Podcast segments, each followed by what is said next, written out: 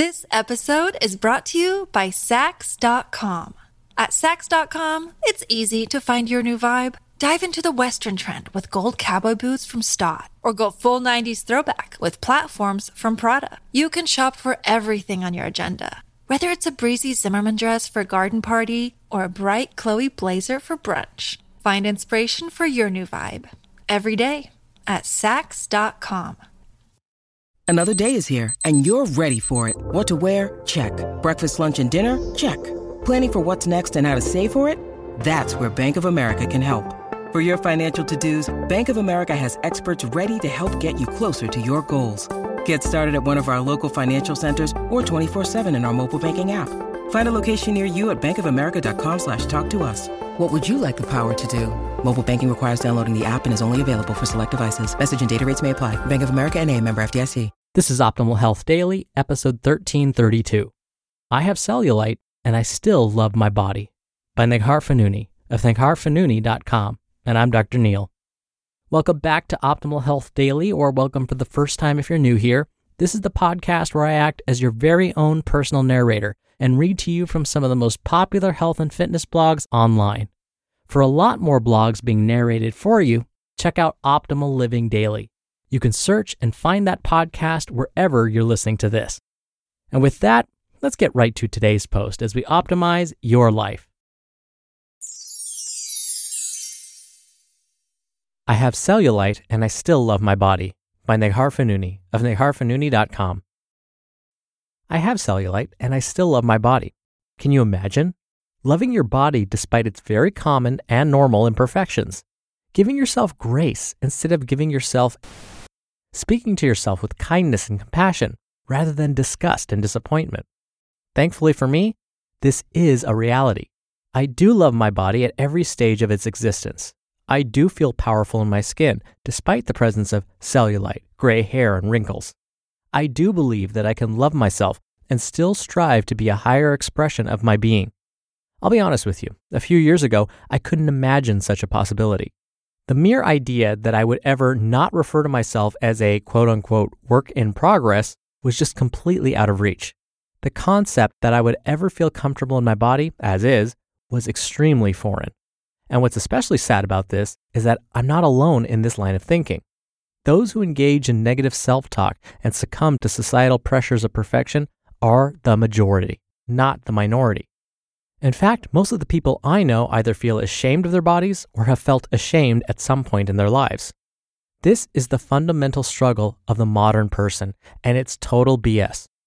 It's total BS that we should ever feel unworthy based on whether or not we have abs or the media considers our body bikini ready. It's total BS that folks all over the world feel less than based on their body fat, their weight, or the presence of cellulite. It's total BS that we aren't standing powerfully and unapologetically in our own skin, because that, in truth, is our natural environment. We are all powerful and unique in our own right, and our worthiness is not debatable. It isn't determined by our body, our career, or the number of likes we get on Instagram posts. It doesn't decrease as our body fat and age increase. It can't be challenged unless we allow it to be.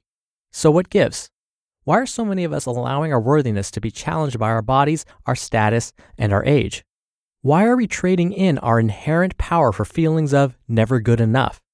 I believe it's a combination of childhood trauma, external pressure, and societal conditioning. But perhaps an even more relevant question how do we stop this madness? We stop the madness by committing to the work. I won't presume to tell you that it's as easy as making the choice to love your body and own your power. I won't lie to you and tell you that all you have to do is look in the mirror and say, I love you. Because the only thing more BS than our loss of worthiness is the idea that you can simply reclaim it with trite notes and positive thinking. Reclaiming your worthiness is hard, painful, committed work. Sure, you have to first make the decision to love your body and reclaim your power. And yes, reversing the way you speak to yourself and welcoming in expressions of self love are worthwhile strategies. But the real work happens when we touch the painful places that brought us out of our worthiness in the first place. If we really want to step back into our power and take back our worth, we have to be willing to open wounds, lean into pain, and ask difficult questions. And this, I believe, is what so many people who encourage us to just love ourselves are neglecting to tell us. Learning to love yourself can really hurt, and we have to get a little uncomfortable so that we can truly heal. We have to develop the courage to look deeply into the abyss and reframe the entire narrative that led us into unworthiness. We have to relinquish our role as a victim in our story and even strip those who hurt us of their villain roles. We have to be willing to strip ourselves bare and face all of the painful, ugly thoughts that we've given so much power. Reclaiming our worthiness is work, but it's the most worthwhile work we can do. How to begin the work? Choose love. I know I said it's not as simple as just choosing, but choosing is an important step in the process. Yes, there is work to be done and fun to be had, but none of this work can commence until we make the choice to stop being a victim of our past, our narrative, or our external environment. A powerful way to commit to this choice is to create your own personal mantra. Your mantra should reflect feelings of love, power, worthiness, and compassion, but it can be as simple as I choose to stand in my power.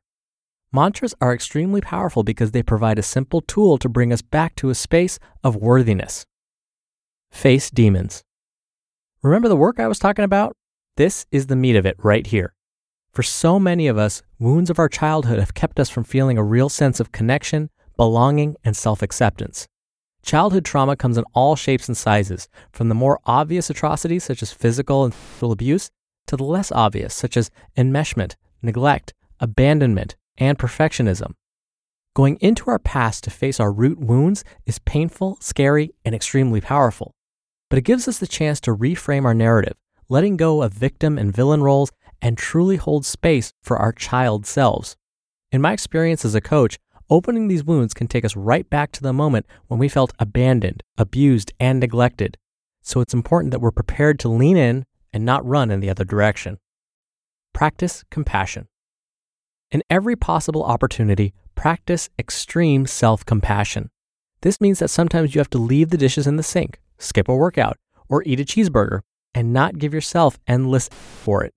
It requires trust in your ability to care for yourself and a constant reaffirmation that shame and disgust are not effective tools for change. Compassion is a daily commitment and is one of the most powerful tools you can use to shift your mindset, especially when it comes to your body. One of the easiest way to do this is pull out your journal every morning and write down three things at which you are totally kicking you know what. This shifts your focus from the things you beat yourself up about to the things that make you feel accomplished and alive. Channel your energy into things that make you feel powerful. Channeling your energy into how your body looks is an intention destined for failure. All this does is make your body your main focus and keeps you from seeing how much you have to offer the world. A more advantageous approach is to direct your energy towards things that make you feel powerful, things that aren't at all affected by your cellulite, body fat, or other imperfections. I channel my energy into writing, as well as specific strength goals that have nothing to do with my cellulite or body fat.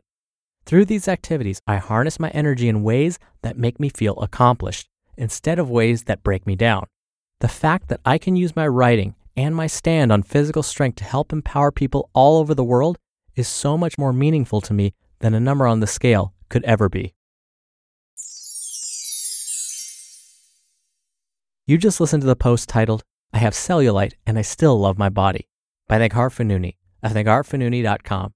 We're driven by the search for better, but when it comes to hiring, the best way to search for a candidate isn't to search at all. Don't search, match with Indeed. Indeed is your matching and hiring platform with over 350 million global monthly visitors and a matching engine that helps you find quality candidates fast. Ditch the busy work. Use Indeed for scheduling, screening, and messaging 93% of employers agree Indeed delivers the highest quality matches compared to other job sites. One of the things I love about Indeed is that it filters out incompatible applicants. So when you're hiring, the process is much faster, and you only have to consider applicants that are already likely to be a great fit.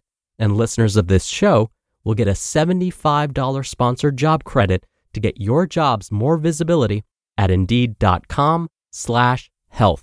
Just go to indeed.com slash health right now and support our show by saying you heard about Indeed on this podcast. Indeed.com slash health. Terms and conditions apply. Need to hire? You need Indeed. This episode is brought to you by Saks.com.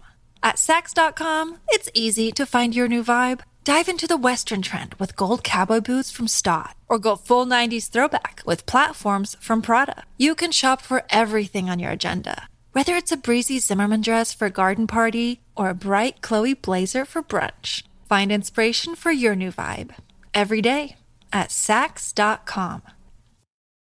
Dr. Neil again here for some of my comments. I agree with Ms. Fonooni that just making the choice often isn't enough to actually change your mentality. I agree, it's a great first step, but to make that new mentality a reality, you have to do something. You have to do the work. You have to make it concrete. And so I love her suggestion to journal. When you actually look at studies, studies based on happiness, for example, studies on shifting mentality and attitudes, what we're learning is writing things down can lead to that shift. Dr. Shawn Achor of Harvard University likes to study happiness, and one of his suggestions is simply jot down every day one, two, up to five things even that you are grateful for. And through his research, he's found that it actually helps change one's mindset. How? Well, he says you're refocusing your attention on things that are good. Instead of constantly focusing on the bad stuff that's happening, you're retraining your brain.